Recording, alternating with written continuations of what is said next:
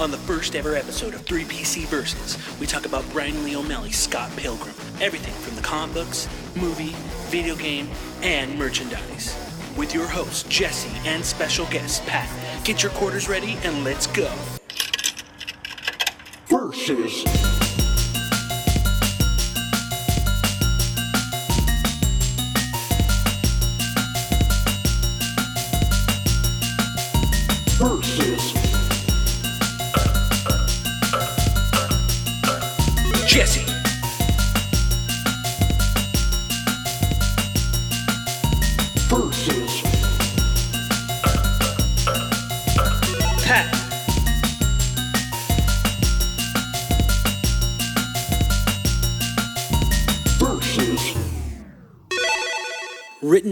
Drawn by Brian Lee O'Malley, Scott Pilgrim's Precious Little Life, released July 10th, 2009. Scott Pilgrim's life is totally sweet. He's 23 years old, he's in a rock band, he's between jobs, and he's dating a cute high school girl. Nothing could possibly go wrong, unless a seriously mind blowing, dangerously fashionable, rollerblading delivery girl named Ramona Flower starts crushing through his dreams and sailing by him at parties. Will Scott's awesome life get turned upside down? Will he have to face Ramona's seven evil ex boyfriends in battle? The short answer is yes. The long answer is in Scott Pilgrim's Precious Little Life. Get ready, fighters! It's showtime!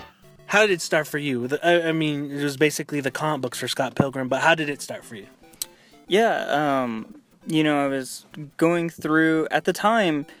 Comic shops around here obviously weren't very good when we were a Yeah, little yeah. bit younger, um, and they slowly gotten better with like the three that opened in the last so many years. Uh, but uh, I went into Barnes and Noble, and they had a special promo for the first 2 and it was like a bundle deal. And I just the animation is or the the art is what drew me into it, so I picked it up.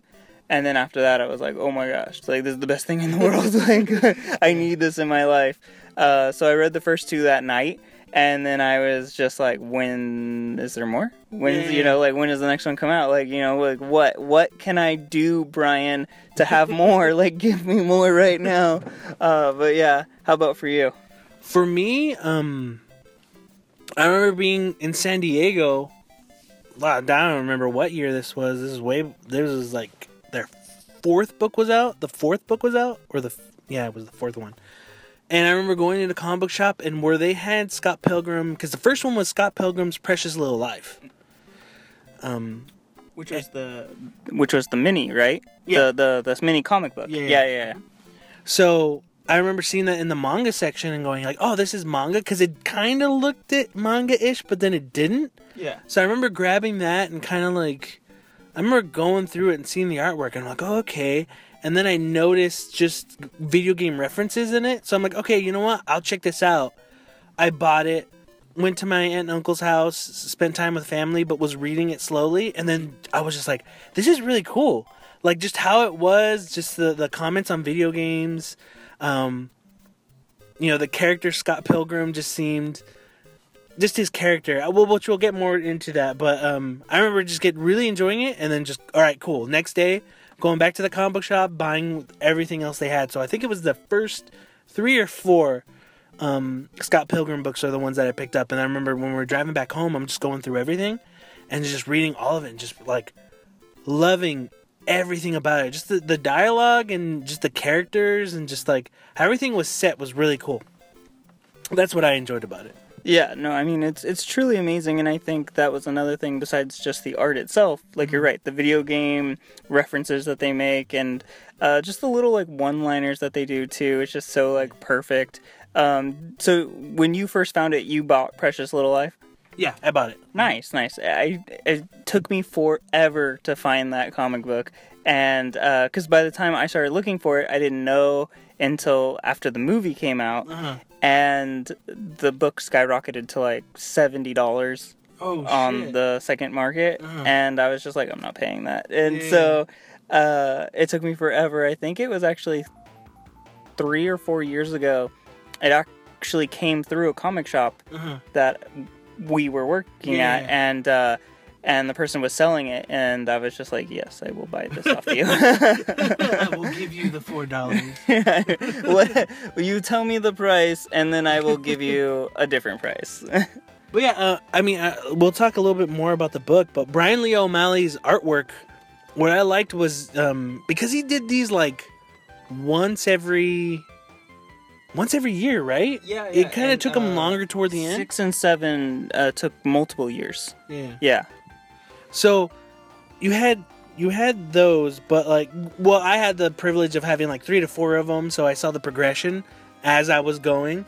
Um, but black and white, that's how it started off. Was just a black and white, simple, manga sized, but it wasn't an actual reverse like most Japanese mangas are, where you have to read them from back to front. Yeah. In America, it was front to back, and I forget which volume of Scott Pilgrim's like when you try to read it like a manga, it goes like, "Sorry, you're reading it the wrong way." Just like in actual Japanese manga, where it tells you you're reading, you're not reading it properly. I want to say that's either two or three Yeah, because I totally know what you're talking about because I noticed that on one of the pages and I was like, "What?" And then I, I realized like, "Oh yeah, mm.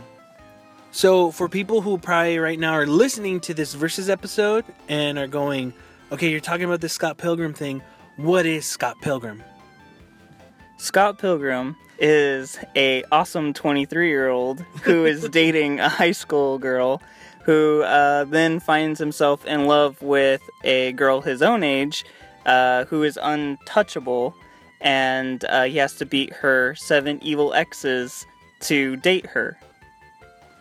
Actually, Ramona's age is never told. Remember, she could be older. That is true. That is I, my bad. That is very true. Yeah, I always just assumed because they look like they were kind of Yeah, the same yeah. age. But you know, you are technically correct because in one of the issues, uh, they are living together, and the way she acts to the way he acts is much Yeah. older, more ma- more mature.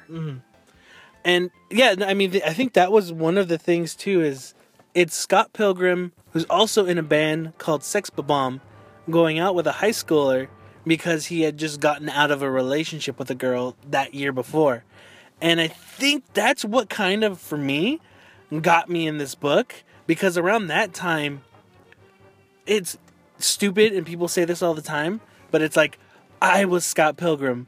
You know what happened to me, you know? No, no, no. I totally agree. I think everybody who reads and can connect to Scott Pilgrim literally can have a portion of Yeah. the story and be like, "That was me Yeah. at that time." Because everyone's, whether you're a guy or a girl, has gotten dumped and hasn't really gotten over it, and the only way to get over it is by doing something else. It's very true. And for Scott, it was going out with a girl who was still in high school when he was 23 years old. Um, but I think mine was more reversed. I was with the Ramona Flowers girl, Okay. but it didn't end well. Oh, okay. You know, so Yeah. then in in like n- that not much Envy Adams, Yeah. which was the character that Scott broke up with, or she broke up with him. Yeah, she dumped him. It she dumped brutal. him. Yeah, it was brutal, and I think that's it's it's funny because you're saying we're all saying these little small quips, and I think that was one of the charms was the dialogue in it. Like Yeah. what the dialogue Brian Lee O'Malley put into Scott Pilgrim was seemed like very much him because he said he took a lot of this and characters from his actual life, um, but the dialogue and just the way he just just the way everything was kind of written and how you knew who Scott was. Yeah. Either it was someone you kind of knew in your life who acted that way and who was kind of childish. Yeah. Even, you know, there's a part in the comic book where he's trying to order something through Amazon and gets the email that it's one of Ramona's evil ex-boyfriends out to attack him and he's reading it and goes this is boring and then just shuts it off. like it's it's just ah, man, I, I don't know if I'm I'm kind of saying things correctly, but No, no, I mean you totally are. It's one of those situations where it was an email that you should have taken seriously, Yeah. and instead of taking it seriously, he's reading it and he's like, "I come to fight you till the de- you know to death, and I will like you know win Ramona's heart."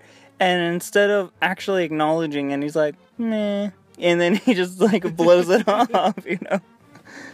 I think also too like it had a robust amount of different types of characters. Yes. You had uh, Scott's sister Stacy, Wallace Wells, Yes, I Kim love, Pines. I love, love, love Wallace Wells, man. Like his one-liners, his everything is just perfect. yeah. And also like going back to like the references in video games. You know, their band is called Sex Bomb, which is based on the Bombs from Mario Brothers. And sexy version of it. Yeah, yeah, it's it's very sexy version of it. But yeah, it's just a character that's going through in in the comic books themselves is basically kind of finding himself. That's that's the thing like going through each one because it starts off with the first book which is Scott Pilgrim's Precious Little Life. Then when the second book is Scott Pilgrim versus the World, third book th- third book is uh, Scott Pilgrim and the Infinite Sadness. Fourth book is Scott Pilgrim get gets it together. Fifth book is Scott Pilgrim versus the Universe, and on the sixth book, it's Scott Pilgrim's Finest Hour. Yes. Yeah. So throughout all these, you you know, it shows The progression. the progression of the character, but also, you know, his life, supporting characters, parts of their lives, especially knowing a little bit more of Ramona. So you have these two characters that are, you know, Scott's more of the, like we've said, the childish type of character. He needs to learn how to grow up yeah. um, and Ramona's the more mature, but her how she's lived her life and kind of like her backstory and who she is is kind of It's kind of. she has to kind of calm down. It's a mystery, but she's in herself. She kind of has to kind of calm down. Not- Not that she's crazy, Ramona, but I think to finally like realize like what does she want as a person, I agree. you know. So uh, anything you want to say more about the characters or the stories? The thing I really liked about it is not only do you see the progression of Scott and the relationship with Ramona, um, you also get to kind of see this background story with the, her exes who form this alliance to take down Scott. Um, and then my favorite thing, honestly, with the the characters is uh, his his band, Sex Bomb. I I love the way they go with Steven. Like the he's it, Steven Stills, which is the talent of the band, Yeah. and um, and he takes this journey of he's dating this girl who's a bitch, and he keeps trying to win her heart, and then he realizes like, nah, I'm gonna just give this up. And while he's focusing on the band, he ends up finding out that he's gay. Yeah. And that he falls in love with a guy named Joseph. Yeah. And it's extremely cool because it's like, you know, it's not like there's not gay people in it because Yeah, Wallace yeah. Wells is gay and, Yeah, and yeah. it's, you know, it's awesome Which is one because of the best characters he is by far the best character in the whole thing. Um, but uh, and and uh, Kim, you know, you follow along with her line too, and you follow with her background and that her and Scott once dated, and he fought like a skyscraper dude to to beat her or to, to win her heart, or and you know, and didn't work out. Um, so I like the fact that not only does it focus because a lot of comic books are like this is our character and this is their journey and this is their hardship. But in Scott Pilgrim it's this is our character and these are all the supporting characters with that character. So I I like that. I like that it wasn't just one it's kind of like the Simpsons. Like the Simpsons have the family but you also learn more about other characters that involve with the family. So I enjoyed that very much with uh, with Brian's writing. Um, especially like you bringing up Sk- Scott and Kim when they went out at a time, and he kind of broke it off. yeah And I think that's a cool way too. Like when you're reading this, because if you read Scott Pilgrim from the beginning, which was what 2004, Yeah, we just celebrated uh 18 years. Yeah, yeah. Or wait, what? No, No, no, no. 10, I'm 10. I'm, I'm sorry. almost- Uh, we're seven, uh, 13 years. I'm sorry, 13 Yeah, yeah, years. Yeah. Uh, yeah. So what was it? A few days ago, we celebrated Scott Pilgrim first yeah, issue ever out, Mm. 13 years ago, and um, and they never really show Scott fighting all those people and winning um, Kim's heart. The to be honest, the way I saw it was right before Scott Pilgrim came out um, in theaters. Adult Swim played it, and it was drawn all by Brian Lee O'Malley, and it was a animation that they did. It was no longer, I think, than two to three minutes, and it is by far the best thing I've ever seen. Oh yeah, I remember they did that. Yeah, yeah, and I don't remember them putting it on any of the Blu-rays or anything like that. Um, I I can't. think they might have. Did they? I think they did, like as in like you know how they do those hidden Easter egg things. Yeah, I could be wrong though, but I remember seeing it, or maybe I YouTubed it, and I just think it's part of a Blu-ray or something. Well, if you haven't seen it and you're a Scott Pilgrim fan, I highly suggest looking it up on YouTube because I do believe you are correct. It is on YouTube, and it is amazing. He just kicks the crap out of everybody, and uh, yeah, and then you know your love for Scott kind of grows a little bit more because it's just Yeah. amazing. But I mean, that's what's cool thing too about that series. Like reading it from the beginning till the end, especially in the last one, you you are learning about this guy trying to win over this girl Ramona, which he does. He just has to battle her evil ex boyfriends, and then he's slowly starting to see like, okay, here are these evil exes. Um, how did you guys get together? How did this story happen? Okay, they're assholes now. I'm gonna beat them, and then slowly, little by little, you kind of find out like, well, technically anyone could be an asshole in a relationship, Yeah. and yeah, No, go ahead. I, I'm, Oh, okay, yeah. And the cool thing about like one close to the last issue is when Scott finally kind of sits down to figure out like, okay, what's going on? Because at the end of book five, Ramona leaves. Yeah. So he's just in a huge pile of depression. Yeah. And trying to figure out what to do. And when he reconnects with, you know, girls he's gone out with like Kim and Envy, he finds out they go, well, our relationship wasn't that great. Do you even remember how it went? And in his mind, and I think this happens to anybody, regardless if you're a guy or a girl, you think back at only the good stuff, or in Scott's perspective, it's like you're totes hot, and he's like, "Yeah, I'm totes hot." That's like that. That's by far one of my favorite scenes is when he's wearing the Tanuki suit. I was literally like, that was, you know, we were talking earlier, like, oh, I'm Scott Pilgrim. I was like, this is my Scott Pilgrim moment. Like, any flashback of myself with anybody, I'm always wearing a Tanuki suit. It's, she's going, "You're totes hot." It's like, "Yeah, I'm totes hot." But it shows too, like, whoa, he can kind of be the same thing. He could be the asshole. He could be the, probably the next evil ex boyfriend. But to me, how I took it was. Any relationship, you can be the fucking asshole after, even if you don't you you mean to or not. But at the same time, when you look back at it, it it's always in the eye of the beholder. Like you could think of something like, "Oh no, our relationship wasn't that bad. She fucked it up, or he fucked it up."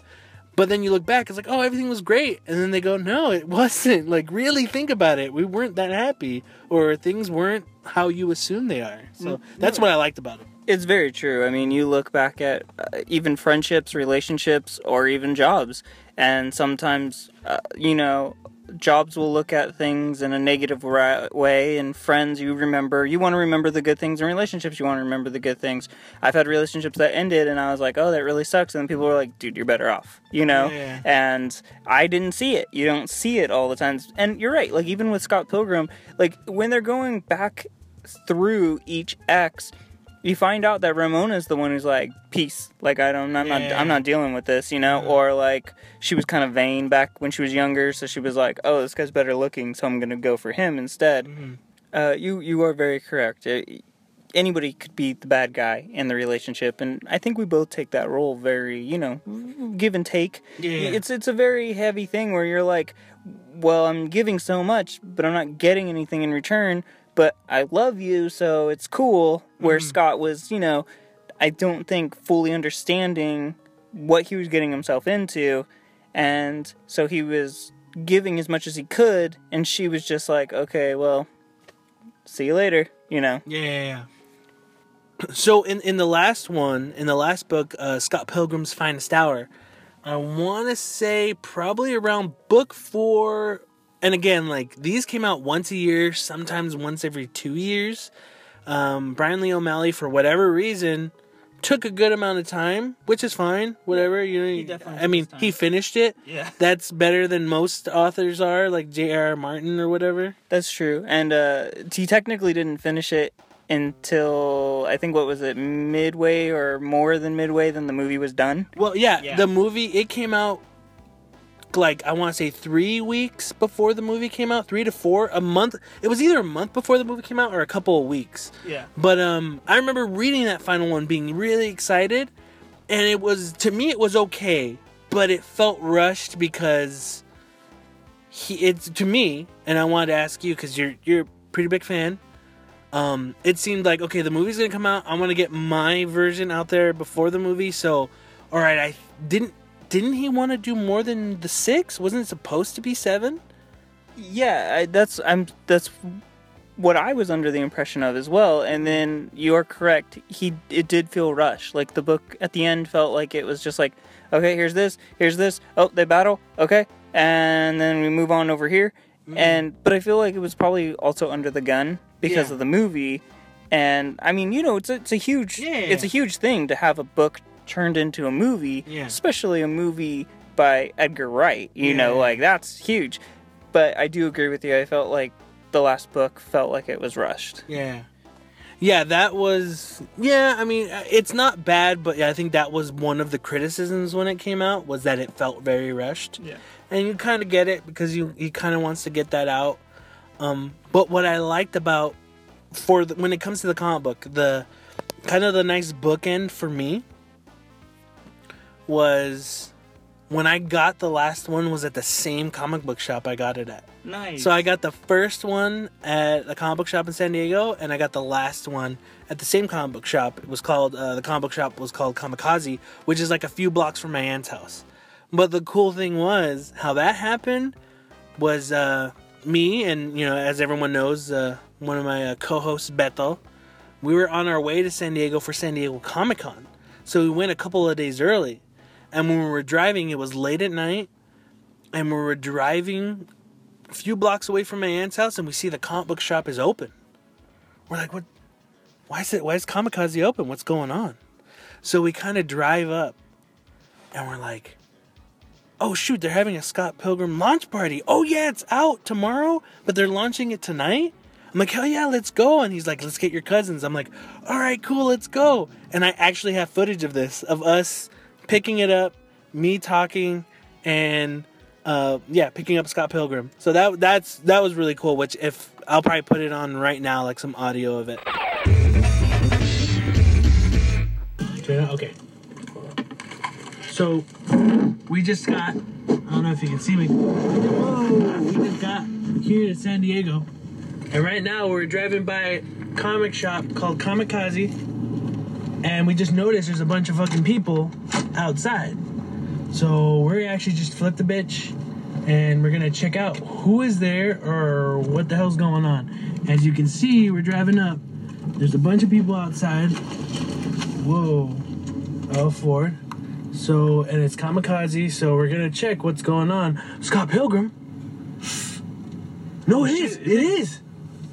So at Comickaze, what's going on is it's a midnight release for the new Scott Pilgrim book, and they're giving like five percent off every ten bucks you're doing, and tickets for sneak preview tickets. So that's pretty sweet. I guess everyone gets one. But yeah, that's what it is. It's a midnight for the new book, uh, volume six of the Scott Pilgrim, and that's why we're here. And that's what it is.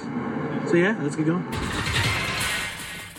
Yeah, I got it that night, and that was the night. Like I was like, "This is pretty cool" because it was that that Comic Con was like Scott. You know, they're gonna have Scott Pilgrim panel there, big old like giant poster on the Hilton Hotel of Scott Pilgrim for the movie. But like that was one of the cool things was oh I got to actually get the final book at the same place I bought the first book, which was kind of nice, nice end to that chapter of the book. No, that's truly amazing how many people can truly say they picked it up. I honestly didn't pick up book six until I want to say maybe a week or two after the movie came out, because I was at Comic Con with you that year. Yeah. uh, I bumped into you down there, but um, uh, I I just kept circling the Oni Press booth as much as I could because they were handing out uh, like you know swag bags of Scott Pilgrim and uh, special pins. Like they had little one up pins at the panels, and I was doing anything and everything I could to get anything and everything Scott Pilgrim. And then they did a uh, secret showing that I tried to get into as well that night, but I couldn't get into it. But uh, yeah, so I was so concerned with just watching the movie and getting Scott Pilgrim stuff that I just totally blinked on the last book that I was like, oh shit, that came out. but then, of course, yeah, when I read it, I, I felt the same thing. I felt it was a little rushed. But uh, overall, still all six books, Yeah. plus the little mini uh, comic book that he did beforehand, I think, which actually takes place in between two and three. Yeah, I think um, it was a free comic book day one. It was. That was the book I was Wait. referencing earlier. Oh, okay. uh, it wasn't Precious Little Life. It was uh, that one. It was that Yeah. little mini one that he did. It's the blue cover, and everyone's drawn in pink. Yeah. I'm trying to remember what the. Dude, I want to see if I have that because there there were I would go to almost every free comic book day, any comic book shop in Ventura at the time that was open, and a lot of that I would just throw in boxes and never care to look at what I had. I would just like, oh, whatever was Marvel or DC. I wonder if I have that. I don't. I I want to say no. I don't think I'm that lucky to get it because I think it goes for a good amount, doesn't it? That's that's what I was. That's what I was saying earlier with the Yeah, yeah, the yeah. referencing. It's about seventy dollars or to hundred dollars on eBay, if not more. And that's the one where a gentleman brought it into the comic shop, and he brought like a handful of books in, and there was just that one. Right when I saw it, it was like Mm-hmm. in pristine condition, and I was like, I gotta have that. I gotta have that. I'm trying to check right now to see if I uh, Yeah. posted it, like so then I can like figure out. Let me look it up. well, now that we're bringing that up, um, yeah, as we said, the Scott Pilgrim books were done in black and white, Yes. which is my preferred way of reading it. Yes. But they Oni Press did end up releasing Scott Pilgrim in color, and I was very against that when I when I heard it. I thought it took away a lot from. I like black and white. Yeah, it's simple. You know, I felt when I saw the colored books, I thought the colors were too muted, and I didn't think it fit.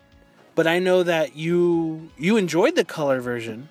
And I think over the years, because we would have like debates and talks about the colored and black and white, over the I've just become more like open to it, and I've kind of been like, you know what, I'm gonna I'm gonna take a look at it, and I have my opinions. I've lately been looking at the colored ones, but um, what do you like about the colored versions of Scott Pilgrim compared to the black and white? So, I mean, I agree with you. I remember both of us obviously reading Scott Pilgrim, talking about it, enjoying the black and white. When they announced that they were going to do color, I, um, you know, I was a little hesitant about it until I saw it at Comic Con. They were doing the special Evil Ex edition, and I think it was like 50 bucks, and you got the book.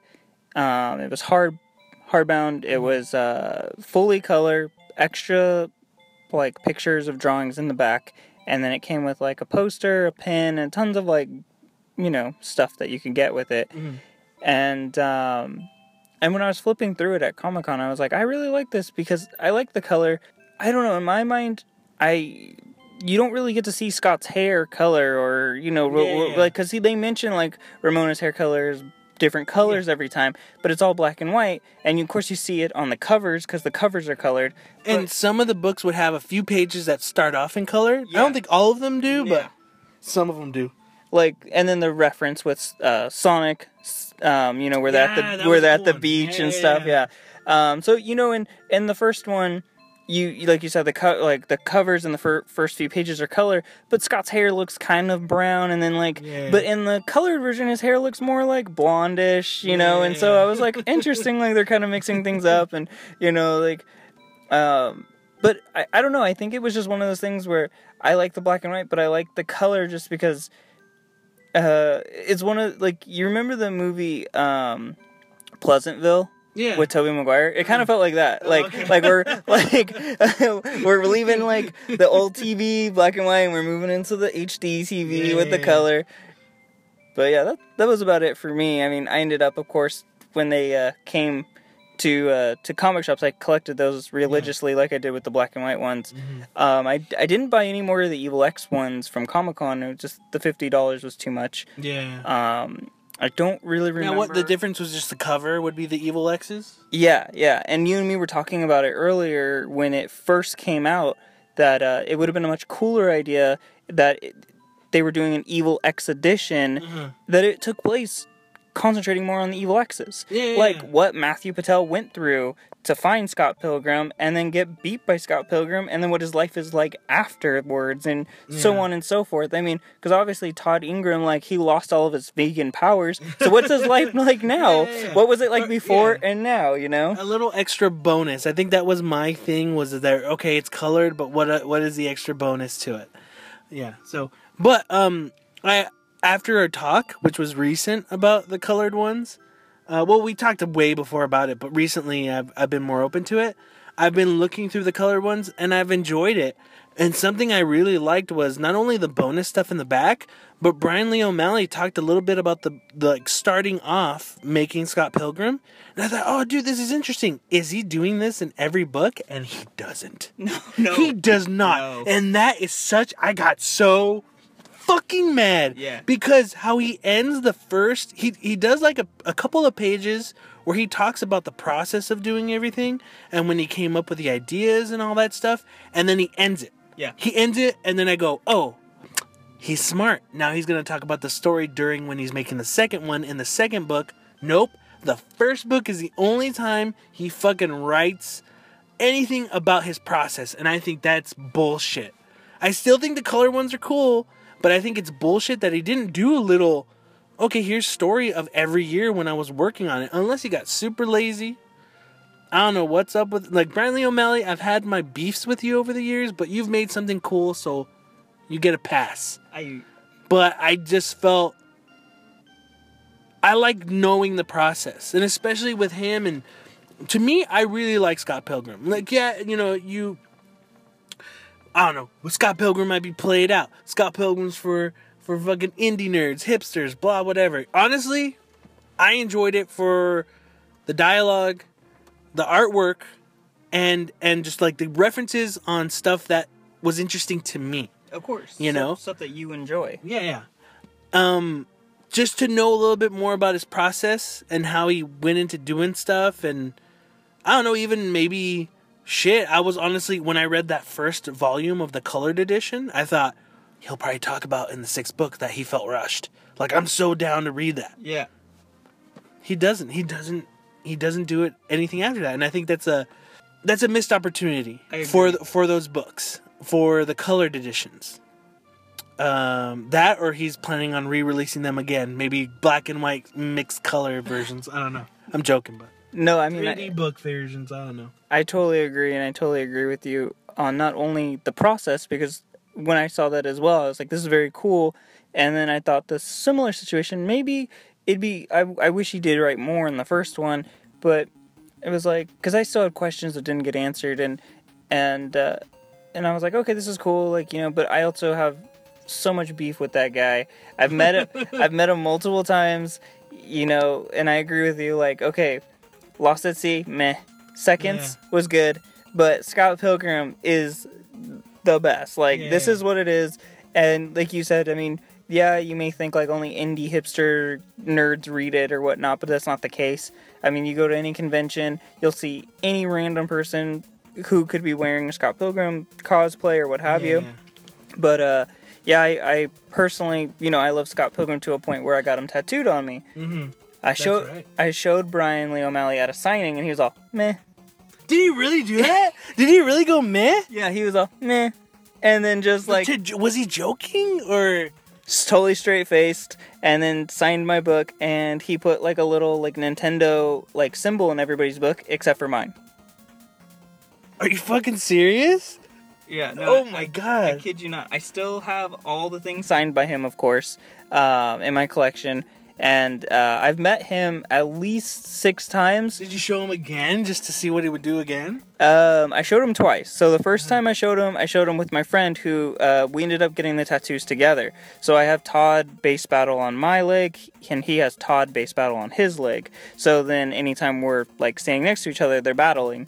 And we thought it was like, haha, funny, That cool. cool like it's a idea, cool idea. And so right when we showed Brian, we we showed him together, and he was like, meh.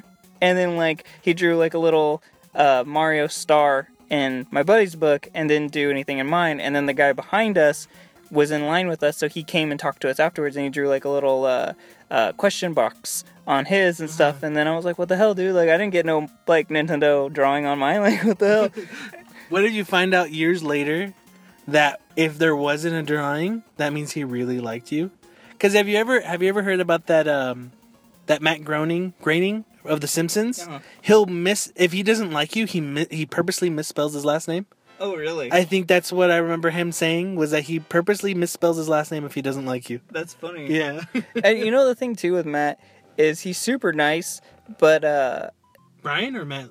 Matt Groening. I'm sorry, Matt Groening. Um, he's super nice, but it's like nobody would ever notice if he spelled his name wrong because he scribbles it, and then the, anything, everybody just notices the drawing that he does. And Yeah. even if he doesn't like you, he's still gonna put like a Simpsons drawing Yeah. down. Yeah, but Brian, yeah, he doesn't draw very often, and when he does, it's normally like the first ten people in line Mm-hmm. and the last person in line. Well, I, you know what I noticed? It was a, a friend of ours, Eder. He he po- he posted he drew a Scott uh, in his book, didn't he? In Eder's book. Did he really? I yeah, it's like I think he posted it on Instagram, and I was like, oh shit. Well, maybe because no one's going to his booth anymore. We are Sex Bob-omb, and we're here to make you think about death and get sad and stuff.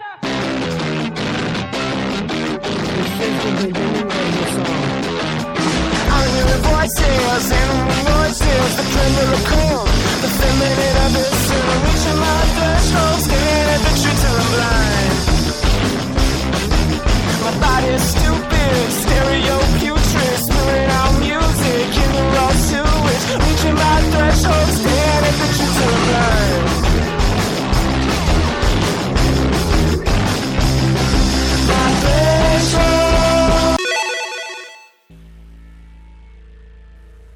Scott Pilgrim vs. the World. Directed by Edgar Wright and released on August 13, 2010. As a bass guitarist for a garage rock band, Scott Pilgrim, Michael Cera, has never had trouble getting a girlfriend. Usually, the problem is getting rid of them. But when Ramona Flowers, Mary Elizabeth Winstead, skates into his heart, he finds she has the most troublesome baggage of all an army of ex boyfriends who will stop at nothing to eliminate him from her list of suitors. Now, find a new rival. We've slowly kind of hinted at it. They did make a movie of Scott Pilgrim titled Scott Pilgrim versus the World. Just like how we started with the comic book one. How was your first time? How was your your interaction with the movie?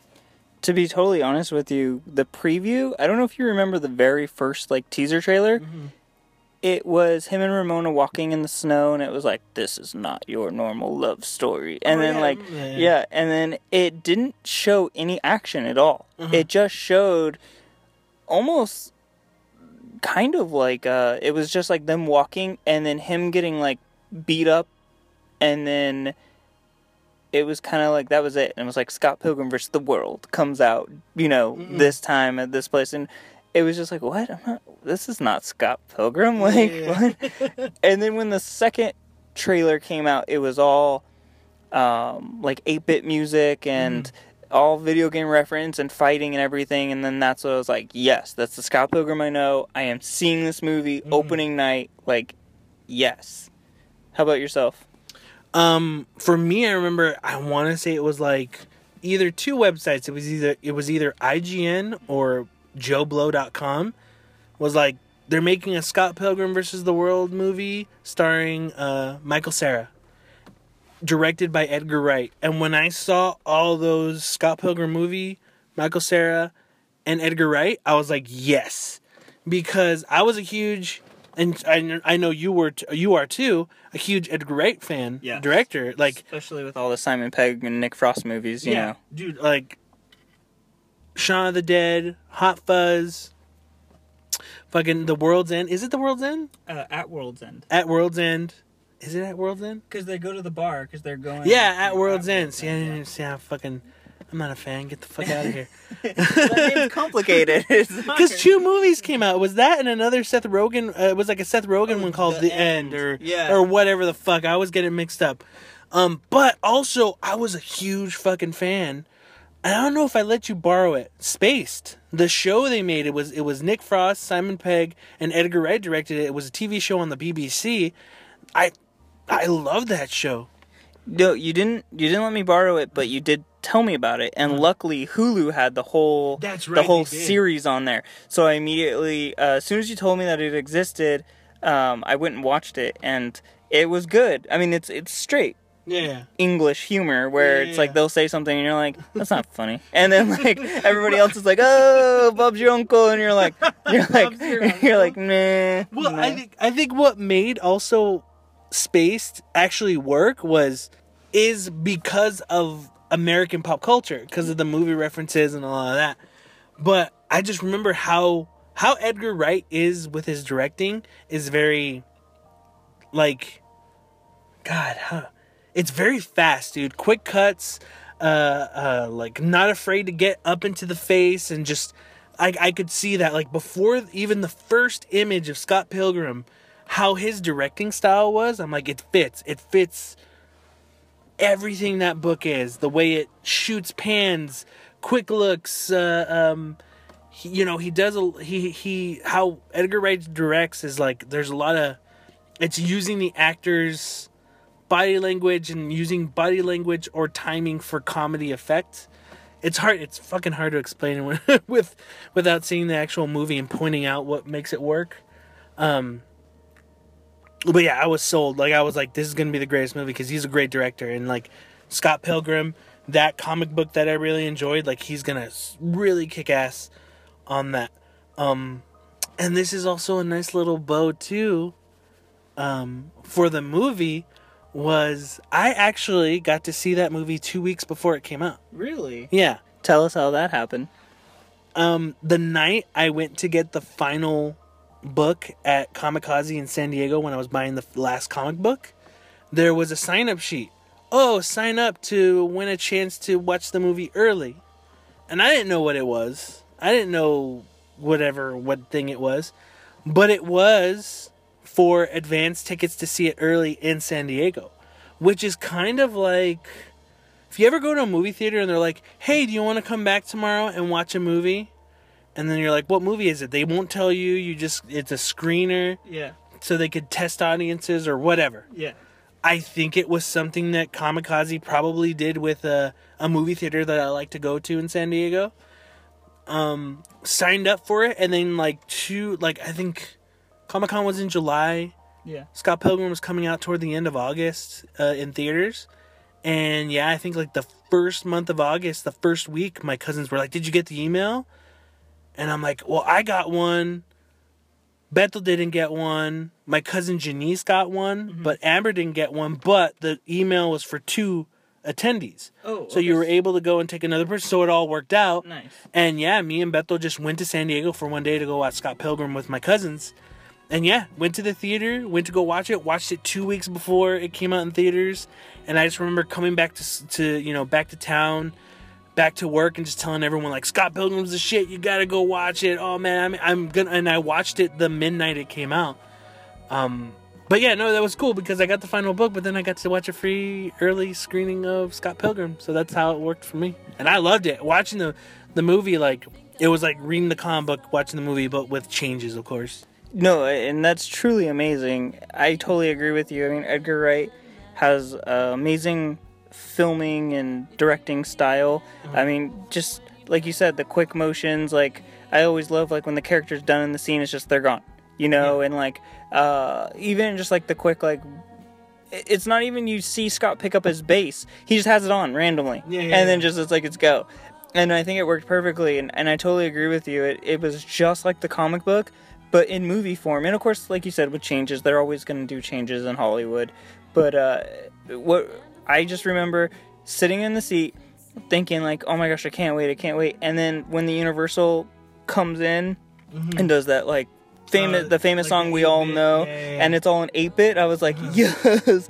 and then right when they do like the quick little like blurps of like Scott Pilgrim 23 rating awesome you know and like and then they start playing and the instruments and like the lights are glowing like the way that they did it and everything it was just truly blown away by that movie. They really really came close to kind of following the the the look the style well more like the style of how the book was because they would bring up the black boxes with the names age and ratings of how awesome they are or something. Yeah. like they they fit it really well and they would use artwork from the comic book to kind of tell backstories on things um, of course this is a movie it's like what almost about two hours an hour and 45 yeah yeah. it's it's like almost almost a two hour movie. You can't fit all six of those books, so the story is more condensed to kind of play out in like a couple of weeks instead of like in the book. I want to say Scott and Ramona were going out for almost a year, right? Yeah, Was there a year goes by, right? it's it's quite some months that they're Yeah. living together and that's later on in the series. So yeah, they're going out for. I, w- I always thought it was at least a year, Mm-hmm. like that span of time. Um, and then of course in the movie it feels like it's a week. Yeah, a week or two. Yeah. yeah, yeah. But um, yeah, no, that's that's, and at that time while they're filming the movie, the sixth book wasn't out. Yeah. So they had to like they changed it up and they did their own thing. So you know, in the movie, of course, but it, it kind of stayed close to the themes of the actual sixth book. Yeah. But as much as you can because you can't really. There a lot of the changes that happen to the characters and side characters um, doesn't really. You don't have that too much time to do that in the movie. The more of the characters that are changing are the main two, which is Ramona and Scott. Um, but yeah, everything from the actors that they chose to me, I think they had the perfect cast, the perfect feel, and the music. A lot of the music was written by Beck, right? The It stuff by was, Sex yeah. Bomb was Beck. Yeah, every uh, yeah, n- everything that they did for Sex Bob-omb was written by Beck. Beck did an amazing job. Not only is Beck one of my favorite artists, and I think you're very highly fond of Beck Yeah, as like well. him. Yeah. Um, but just the fact that you get someone like that to come in and do a movie or m- music Yeah. for a movie like this is amazing. I mean, just two of his albums normally uses like 8-bit music and, and what have you. So I think that they knocked it out of the park with not only the score but with like you said the the cast and everything as well. Um, were you were you did you enjoy the actors they chose? Were you kind of like, eh, I don't know about Michael Cera, or eh, I don't know about this certain character? Like, did you feel everything kind of fit to how you imagined it? Yeah, um, everyone looked just like they did in the comic book, and I remember when they were filming it. Um, this had to have been on Instagram because I wasn't on Twitter at the time, but I think it was Brian Lee O'Malley or Michael Cera posted a picture, and they took all the um, actors and they like spliced all like they took a picture of all the actors they spliced it all together and then they had like you know like as like a collage if you will Yeah. and brian came in and drew that character Yeah, remember, on a big on a big board so you got to see like oh you know like michael cera's playing scott and like this person's playing knives chow and this person's playing you know Mm-hmm. so and so and so and so and I thought that was super cool. And all the people looked just like they did in the Yeah, in the yeah. comic book. And you know, it it's funny that you say that because uh, watching the movie, I I can't imagine anybody else playing Ramona. Like Yeah. like Mary Elizabeth Winston, she knocked it out of the park, man. Yeah, yeah, like yeah. she She did did good so job. good. And then after that, did like a handful of random movies. But every time I still see her, I'm I just think Ramona, dude, Ramona Flowers. Like, uh I think uh, a lot of it's crazy because a lot of those actors are bigger actors now. yeah. You know, so the girl who plays Envy Adams is like, didn't she win an Academy Award for She's gonna a movie be, called? uh, she's gonna be Captain Marvel. She's gonna be Captain Marvel. Yeah, Yeah. and she won an Oscar. Did she win an Oscar for movie Rooms or something or Spaces or some shit? You're right. The Room. Is it the, Room room, or Rooms or Or something? I don't know. I know they made different movies. We just that- don't remember movie titles. Okay, we're just gonna be spouting shit off. It was because they made a movie called The Room, and then they made a movie called Rooms. Yeah. So she she won on one of them. Yeah, she did something. Uh, Chris Evans is Captain America, of course. yes. So, and yeah. and uh, he plays uh, obviously the second Evil Ex. Yeah. And uh you know, Michael Cera does his things here or there. Mary Elizabeth Winstead, she does her things here and there too. So everyone's got a pretty good career. Yeah, yeah, and um, you know, before Michael Cera did this movie, he did Super Bad and um, what other things was he? He was in a few things, and uh, so I was already on board with Arrested Development. Arrested Development. I was already on board with the Michael Cera train when Uh-huh. he got onto this movie, so I was like, yeah, like Yeah, fuck yeah. yeah, I'm watching this movie. and you're totally correct. I mean, not only did like Anna Kendrick become more famous by Oh, doing like all the. Pitch Perfect movies and stuff. Woo! I like her. Oh yeah, yeah. And then uh, Aubrey I know you're listening to this. Eh, what's up? What's up, girl? and uh, Aubrey Plaza, who Oh, yeah, uh, uh, Plaza. uh, who was in Parks and Rec. Yeah. Uh, you know, so all these people went on to do really good things. Like I don't think there was any one person in this movie who was just like meh, you know. That's true. Um, do you remember how the movie did when it released? I don't. I remember that I personally was super stoked about it, and I was trying to sell it to anybody and everybody who would come with me.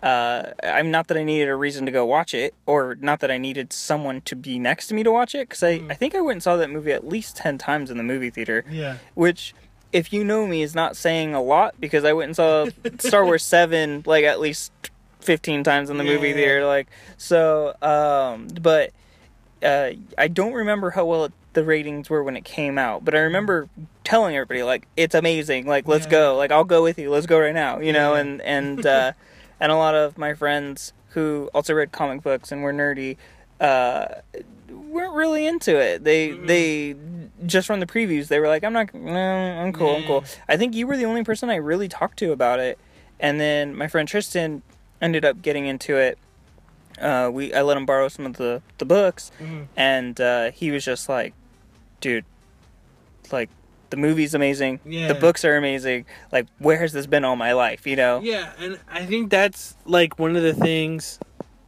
where you can you can watch the movie but even get more off the books cuz the movie does really well kind of following a lot of the beats but then changes certain things which is fine. Yeah.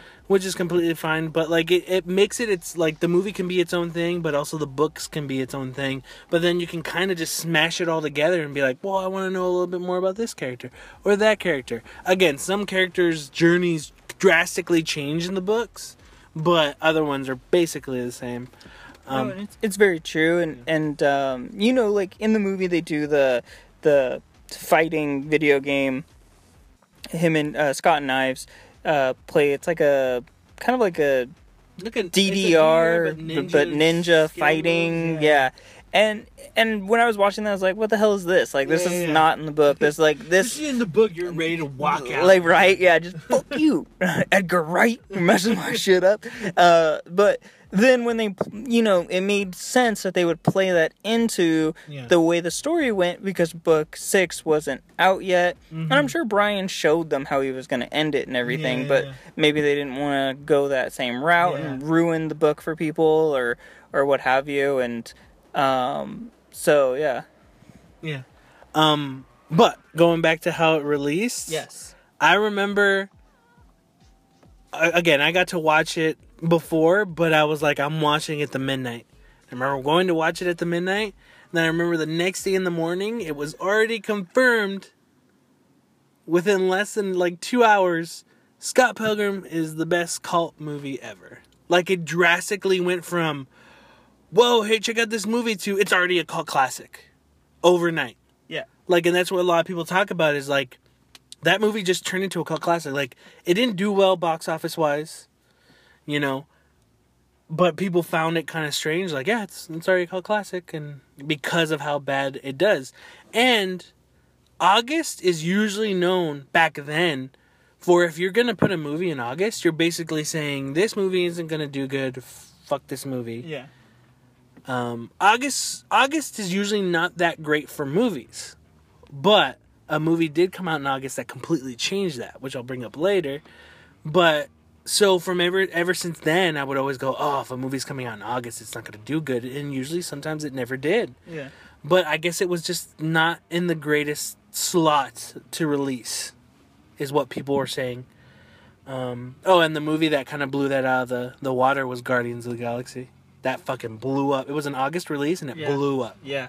And even I was just like, oh, in August. It's not going to do good like uh, Scott Pilgrim. But no, it, that changed everyone's mind. Dude, yeah. Guardians was amazing. I, I followed that like nobody's business. I mean, I grew up reading Guardians of the Galaxy and Yeah. Star Lord and everything. Uh, for me, it was Cap and, and Spider Man with team ups, and there was a team up Uh-huh. where Spider Man teamed up with the Guardians, and I was like, I, I need to know who more about these guys. Yeah, yeah, yeah. Who- and then who are these yeah, who who are these people? and uh, when they finally were like, oh, we're gonna do a movie, I went like all the way out to LA for like a 15 minute preview. Yeah. I went and I bumped into a bunch of like Disney executives, and I was like, yo, like I want to be a part of this movie any way I can. bro. but um, yeah, for for Scott Pilgrim, just didn't do well, and then it kind of fell into cult classic.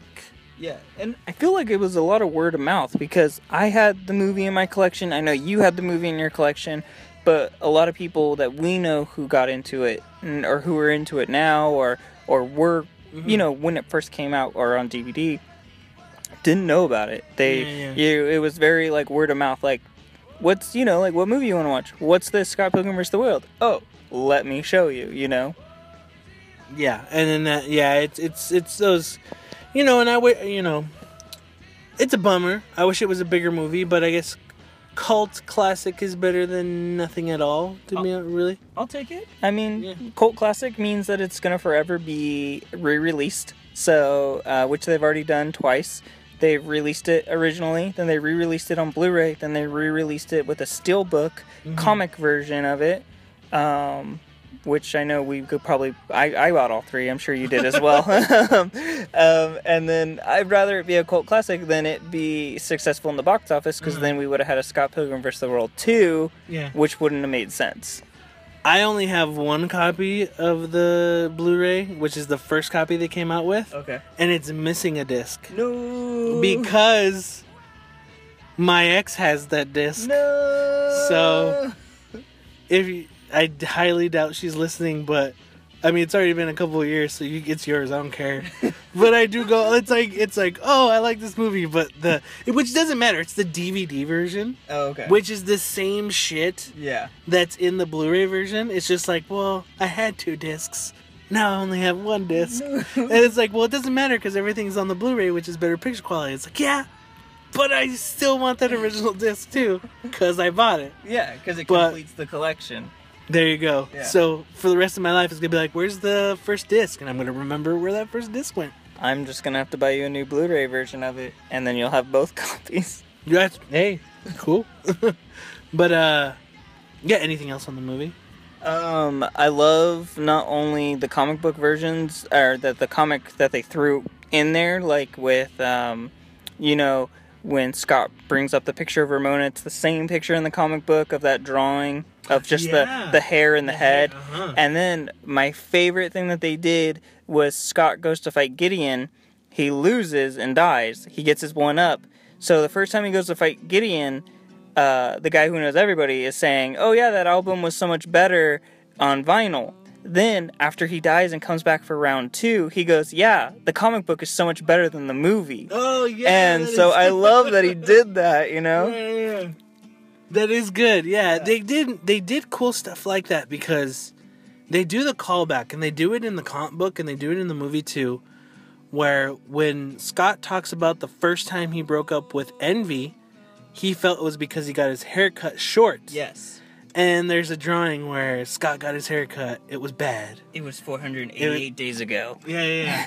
and then they did that same drawing right next to him in the movie, and I thought that's great. Like it's just it's bringing both worlds together, and and it works, you know. Yeah. So I think that's um great cast, great director, Great music. great great mu- oh hell yeah, great music. Visually, just well that goes with the director part, but just like everything they did from sound, visuals, everything, just like make Scott Pilgrim such a great part of that entire thing, that Yeah. entire world. Yeah, no, I, I thoroughly agree with you. I mean, everything, like you said, the cast, the music, the animation that they threw in there, just the backstories, and to further along, it was just a funny quit, like of like even when uh, Julie's giving him his drink and she's like Pilgrim, you know, and like obviously Yeah. they're not showing any cuss words or whatnot, but it's just everything was perfect about that movie. And I do understand like yes, they changed things around, and yes, you didn't get much about Kim or or Steven or, or even young Neil, but um, dude, even that scene, I gotta mention this story real quick. So, in the movie, uh, Knife sits down to young Neil and she goes, "Oh, like you're here too?" Like obviously thinking he's a part of the band, and she's Yeah. like, "What do you play?" And he goes, "Oh, that's a loaded question." And he's like, "Zelda." Tetris. So in school, one of the teachers I have or professors I have, um, because they like to be called that because they're a bunch of mm-hmm. jerk offs. Um, I guess plays a lot of computer games, mm-hmm. And so he asked everybody, like, oh, raise your hand if you play video games. So, of course, I raised my hand because I've been playing video games since I was a kid. And so he goes, what do you play? And so I said it like, I was like, oh, that's a loaded question. And so I was like, super awkward. I was like, Zelda, Tetris. Did anyone catch that? No one caught it. Everyone's just staring at me like I was just there's something wrong with me. And then the kid in front of me was like, "Oh, I play Witcher and what have you," and he's like, "Oh, yes," and started talking to that Oh, kid okay. and totally ignored me. But I was hoping that somebody was gonna start Yeah, laughing, yeah, like in that, like, yes, Scott Pilgrim. No one got it. Overall, the movie is amazing. I truly love it. It uh, growing up in the 80s, you know, you got Star Wars, you got Indiana Jones, you got Back to the Future. Those will always forever be my favorite movies, but Scott Pilgrim has easily been in the top five since it first came out for me. And Jesse knows, and, and I know how big Jesse is in a is a movie buff, and he knows how much I watch movies. So top five is, is a big deal, Yeah, yeah. and and it immediately climbed that ladder after the first time I saw it, and and like you said, it, it has it, it does change from the, the comic books into the movie because obviously they can't do certain things or mm-hmm. time restraints or what have you. But I, I love it just the same.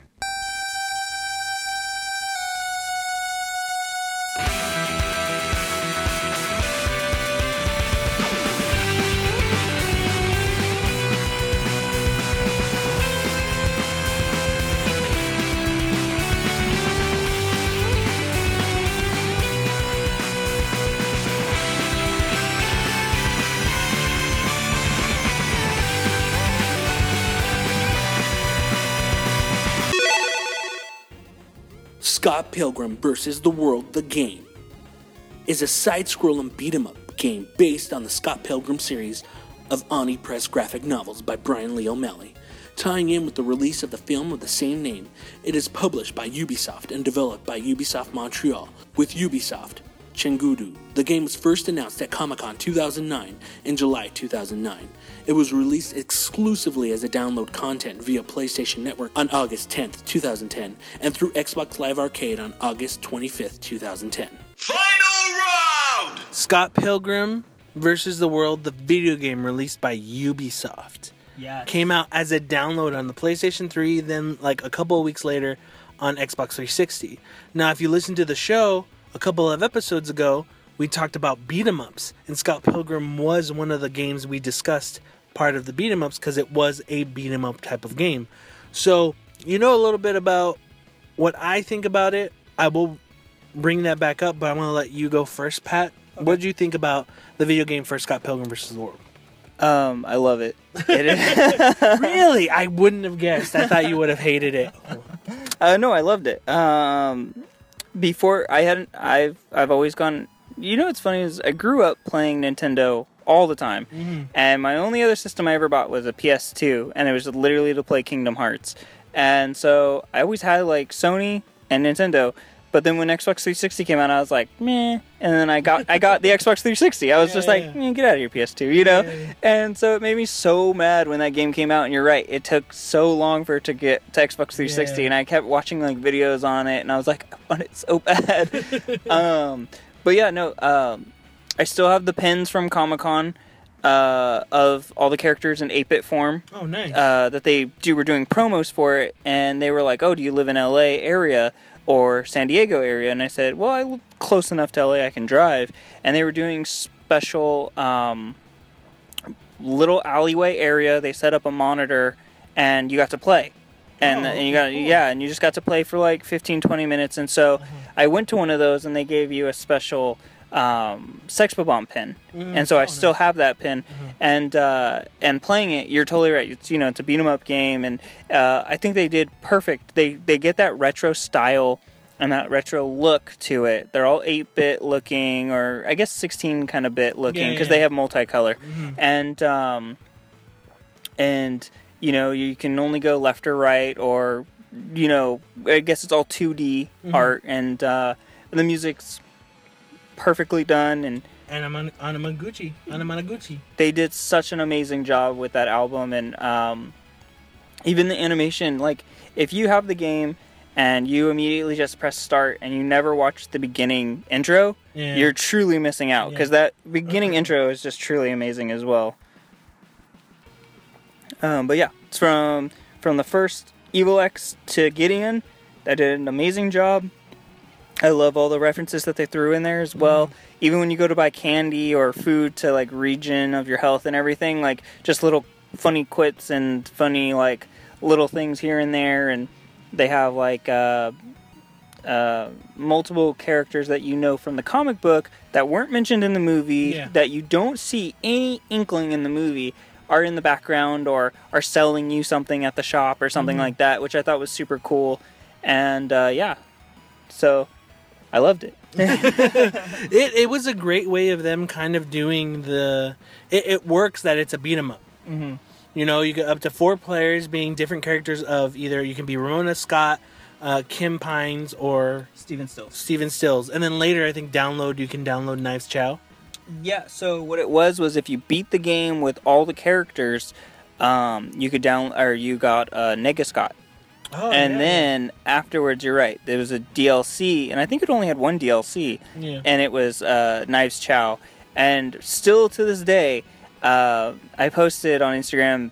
I don't know, like maybe a few weeks ago, that I finally found my 360 because during my process of moving and what have you, I ended I misplaced it. So I found it, and I like was I was replaying that game, and still to this day I cannot get that Chow Down achievement. It's just it's like a glitch in the DLC. Like I just can't get it, and it just still drives me nuts. Like right when I turned it on and I saw like you have 13 out of 14 achievements on here, I was like, you motherfuckers, you fucking I just need that one fucking damn damn. some bitches. So Um, it sucks now. It was mentioned on that on that episode of Beat 'Em Ups that you can't download that game anymore. It's only it. They never put it on disc. You can't read down. You like you if you. I think if you purchased it, it's in either it's in the Xbox store and it's in the PlayStation store if you've already purchased it to re-download. But it's not available to buy now. So if you wanted to buy it today, you can't. No. It's due to licensing and all that other crap, you- which kind of sucks. No, it truly sucks, and and you can't have it on the PS4, Xbox One. Yeah. which truly bums me out because it's they moved Castle Crashers over and they moved other games over. It's like, fuck, dude, what are you doing? Move that game over too. Like that game's amazing. it's it's a good game and it sucks that people can't experience it unless you have it downloaded so i'm kind of happy that i have my ps3 but then it's like oh i kind of wish i downloaded for like xbox 2 just to have it just you Yeah. know to have it um so hopefully that hard drive doesn't die which it probably fucking will because that's how technology works um but i remember i i i have to admit something pat i never beat it No, that honestly, dude, that fucking game's hard playing it by yourself. That's me. I don't know. Like it got it was fucking hard to play it by yourself. I think I got as far as like the second Evil Ex boyfriend. what really? well, I've recently played it again because after doing the beat 'em up episode, I was like, you know what? I kind of want to check this out, dude. There is so much in Scott Pilgrim. I didn't even know. I didn't even know you can al- you can go to every store. Yeah, I didn't know that. yeah, yeah. And then there's a a bookstore you can go into, and it's got book references. And it's funny because actually two or three of the book references are Scott Pilgrim books, and uh, you buy them and you learn new skills. Yeah. And so like there's one I can't remember what the book name is, but it's like down down A and it Scott like does this barrel roll thing and just kicks them all out of like you know like you just like it's a, like if you get bombarded with enemies you Yeah, just yeah. do it and he gets free Yeah. you know so yeah Yeah, no, uh, I, I have to admit I never finished it, but I've been playing it again because I kind of do want to finish it this time. Um, I don't know. To me, it was hard playing it by yourself. I don't know if it was for you. at first it was and then um You're like, I just got good. I mean, I don't want to brag. No, no, I'm not that good at video games. Uh, no, I, at the- I think at the time, right before the game came out, I was getting really obsessed with the old uh, X Men uh, Yeah, two arcade game. arcade game, Yeah, yeah. and of course, I still sorry, I still religiously play the Simpsons arcade game, Oh. and um, and uh, not a lot of people can say they beat that game yet either, or ever beat that game either. But uh, with playing Scott Pilgrim, I invested so much time into it that I just ended up getting good. Like I, I learned that you could parry all the attacks coming to you if you hit B at the right time. I learned that you know like if you hit the trigger or the bumper and move, you can roll out of like attacks at the last second, and what have you. So I just got really good uh, at remembering or, or or just playing through, and I think I I've unlocked all the endings, and the, the beautiful thing of that game is each ending is different. Oh, really? Yeah, so Is like depending on who, which character you're using. yeah, so like one of the ones is like, uh, if I remember correctly, if you win with uh, Negascott, it's like, oh, he ended up taking over the world and making everybody his slave. And then like Scott Pilgrim, of course, is like, oh, he won Ramona, and like um, Steven was something like, uh, oh man, I haven't I haven't played in a while. Like when I did play a few weeks ago, it was literally I played through like the first two levels, and then I was like, okay. Yeah. Um, but yeah, I can't remember all the endings, but all the endings were different, and it was super cool. And then um, you got to pick different characters. So if you and me were playing, I mean, I'm sorry, uh, different colors for each character. So you and me were playing together, and we both wanted to be Scott. You could be Scott with the Astro Boy T-shirt, and I could be Scott with the green T-shirt. You know, and so yeah, so it was super cool. Like they put a lot of good detail into that game, and a lot of like if you're a true fan, or or even if you know if you you caught the references, they put them in there. Yeah. Um. Yeah. I mean, every, with everything in that game, like, like I was saying, be, being a beat 'em up, Anamanaguchi soundtrack, the visuals, they just like took every like basically it's the comic book in video game form, and then it fits because the comic book is so heavily influenced by video games that it's all like Brian Lee O'Malley had it really good for like an entire year. Oh my gosh, yeah. He was doing so well for himself. And then I think was just trying to ride that wave for a while, which I don't I don't blame him. I would do the same thing. But uh, yeah, and then of course kind of it fell off the hill for like we didn't hear anything about him and and Scott Pilgrim wasn't doing any showings anymore. Like y y they did showings in LA and even here in our hometown for at least a good year after the movie came out. Like they kept showing it as like you specified as a cult classic and what have you. Um, but yeah, he just kind of disappeared, and then he put out another book, which doesn't pertain to this versus episode, so we're not, you know. but it's just one of those things where, um, yeah, yeah, yeah he kind of just he had it really good, and then he just disappeared. Uh, what about you? Want to bring up uh, stuff on merchandise? Yeah, yeah. Um, so, n- with it being a cult classic, there wasn't a lot of merchandise. There was only the books, and then they reprinted the books in color, like we talked about, and um, that was about that was all you could find. And uh, I think like uh, They've done pops on the movies. yeah, yeah. Uh, I was gonna say they did T-shirts first. Yeah. Um, and they were like really weird T-shirts. Like they tried to uh, they tried to do like Sonic Youth T-shirts and stuff like that, like referencing like like indie bands and what have you. Yeah. And then you're right. Um, they uh, what's the company called? There's a company that put out Scott Pilgrim toys, and they only did Scott, and they did two different Scotts. Uh, they did a green shirt Scott and a purple shirt Scott, and um, If anything, sometimes I'll see if there's a if there's like a tiny vinyl statue or something.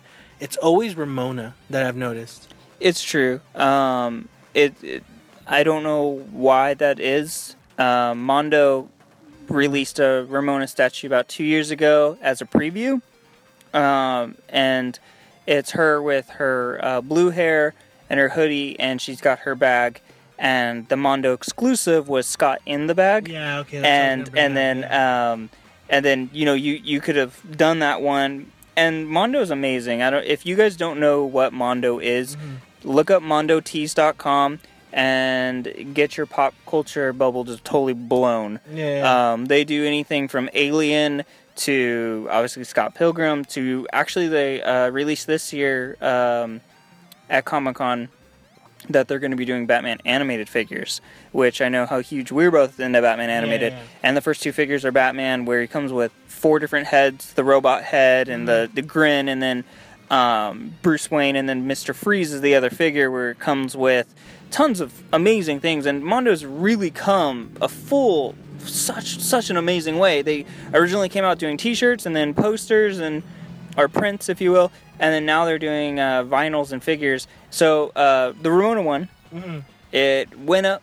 on their website, and I pre-ordered the uh, the exclusive edition with Scott in it and everything. And uh, unfortunately, it got prolonged Uh, we aren't gonna get it until October, I think, and this came out two years ago, so it's been long. But it just goes to show you that a company like that really cares about their product That's true. and they want to make sure that you enjoy it as much as they enjoy it. I mean, they did the Iron Giant and what have you, and it is truly amazing. Um, but what I was saying earlier was there was a company that came out with Scott Pilgrim toys. They look just like the comic book.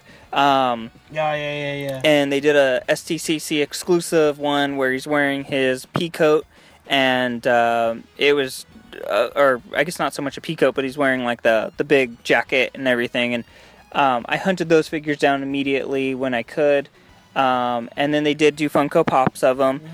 Funko Pops truly drive me up the wall. I I hate them with a fiery passion um, because I love Scott Pilgrim uh-huh. and I want all those pops Yeah. but they only do Scott Pilgrim pops through SDCC mm. or other exclusive means through their mm-hmm. own website or what have you. The only ones that came out that weren't hard to find was Scott holding the picture of Ramona, Yeah. Ramona with the hoodie, and Knives with half blue, half regular hair. that one a lot. Yeah, and and you know, I mean, they're cool and everything, but it was just one of those things where it was like, well, I want Sex Bob-omb, and then you find out, oh, Sex Bob-omb was an SDCC exclusive, and it's going to cost you two hundred and eighty dollars if you want it, and you're like. No, I want it, but I'm not playing your game, Funko. I'm not gonna play that game. So, uh, yeah, and then um, they did special promos, posters, and coins at um, WonderCon a few years after the movie came out, and it, you could only get these promo posters or coins if you cosplayed as Scott Pilgrim, um, whether it be Ramona, and Knives, anybody you you cosplayed as, uh, you you would get one. And uh, I went up to the booth and I asked for one, and the guy was like, "Nah, like you're not dressed up, you know." And I was like, "No, I I, I play bass. I've had a hand hand Look at my tattoo. yeah, I was like, I had a handful of girlfriends that didn't work out. Like, you know, like I, I fit the bill. And he was like, no. And then so I showed him my tattoo, and he gave me the full like set of everything. He was like, oh, here's the poster, here's the coin, here's this, here's that. So I was super stoked on that.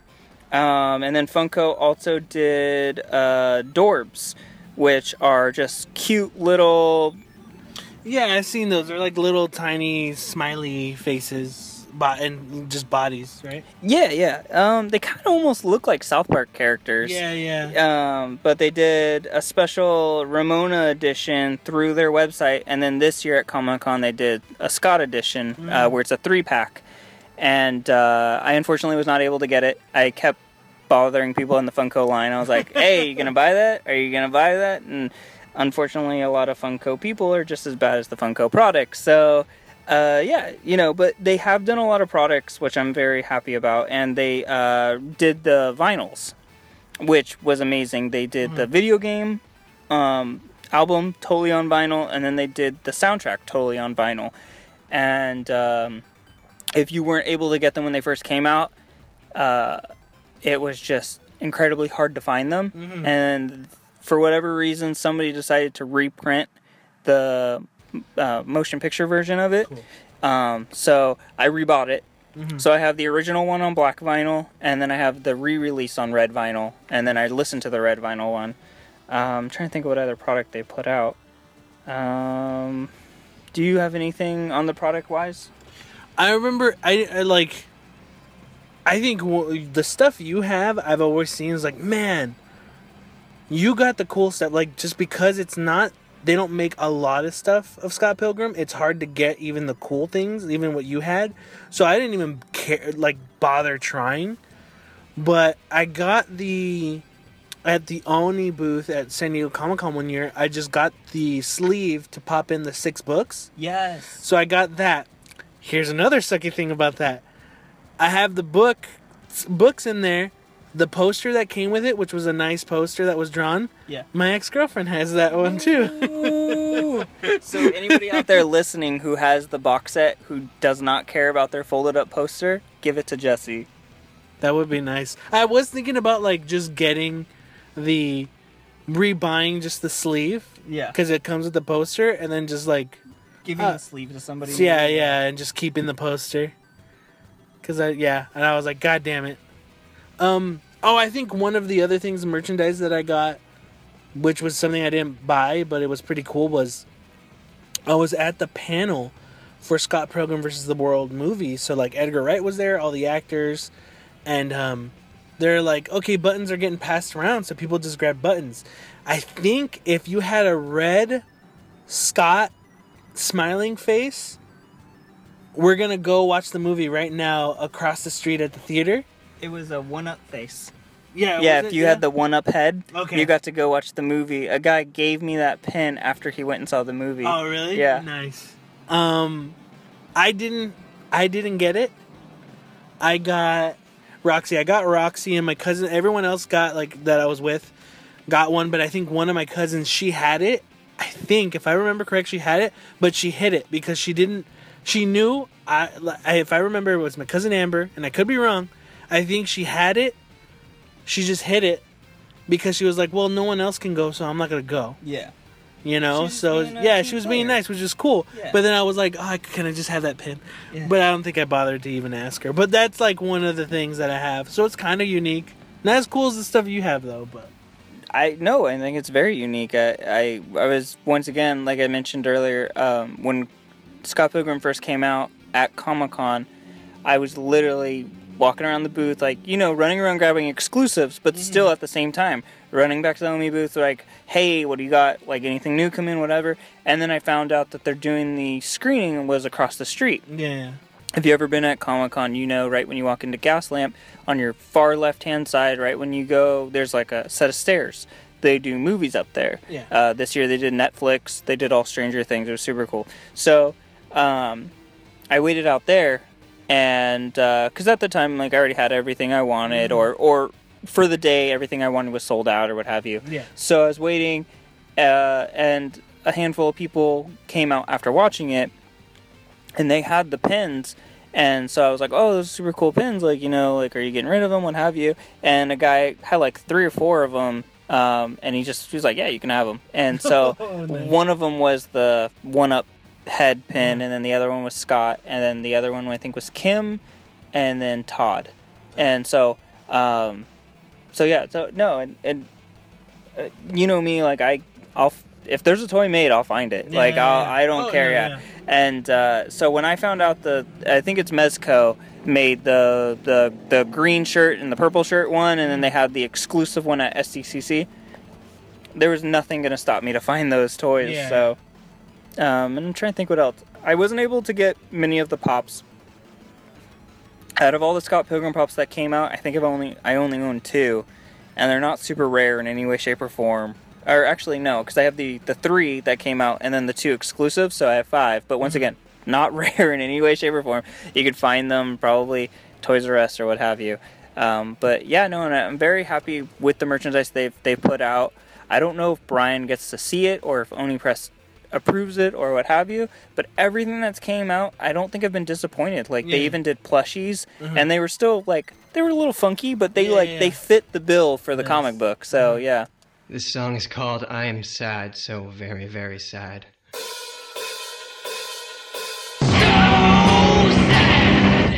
Thank you. So with this being a 3PC episode, how we do how this episode started with the three rounds being round 1 was the comic book, round 2 was the movie and round 3 was the video game and merchandise. We kind of rate every version and I think it I'm safe to say that Scott Pilgrim basically won all three rounds. Oh yeah. You know, when it came to comic books, movies, and games, Scott Pilgrim versus the World is the winner of the game. KO! Totally agree. I have no complaints uh, about the comic book. The only gripe I have about the movie is I just wish that they mentioned that he was Canada's best fighter. Yeah. Uh, they never mention it, and it doesn't make sense how he just totally kicks the crap out of everybody. yeah, yeah, yeah. um, but the movie is truly amazing and it's a cult classic, and the video game is truly amazing and cult classic, and the merchandise has all been on point. So I think Scott wins all three rounds. Scott Pilgrim really hit home for me because it felt it took a lot of what I felt uh, anyone really goes through Yeah. in a relationship, and talking about doing certain things that I've done or the things that I enjoy, like gaming, kind of hit close to home. And I think that's the most important thing about any type of medium. If you can connect to it, it's important to you. And that's why I like Scott Pilgrim. I couldn't agree more. I mean, uh, like I mentioned earlier, uh, he played bass. I grew up playing bass. He had multiple girlfriends.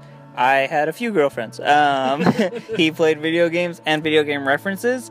I love video games. I grew up playing video games with Jesse, so I totally get it. And you know, it's one of those things that it just hits home. It's and you can connect to it really well because it is a personal thing. You you understand that you know there's a scene in like the movie where he's going to the bathroom and they play the fairy song from Legend of Zelda. Yeah, yeah. and then he sees Ramona which the fairy song is known as a sanctuary song like you're safe. You're Yeah. about to get your hearts reloaded. And the fact that he sees her and it's you know it's a good connection of not only you know video game but love. Like this is a girl that you'll be okay with that you, it's worth fighting for. And um, yeah I, I totally connected on on everything that brian lee o'malley wrote in the comic books that edgar wright did in the movies and it was all fun to connect with all that and then turn it into a video game and be able to play that you know? You get you just get all three in one and it's perfect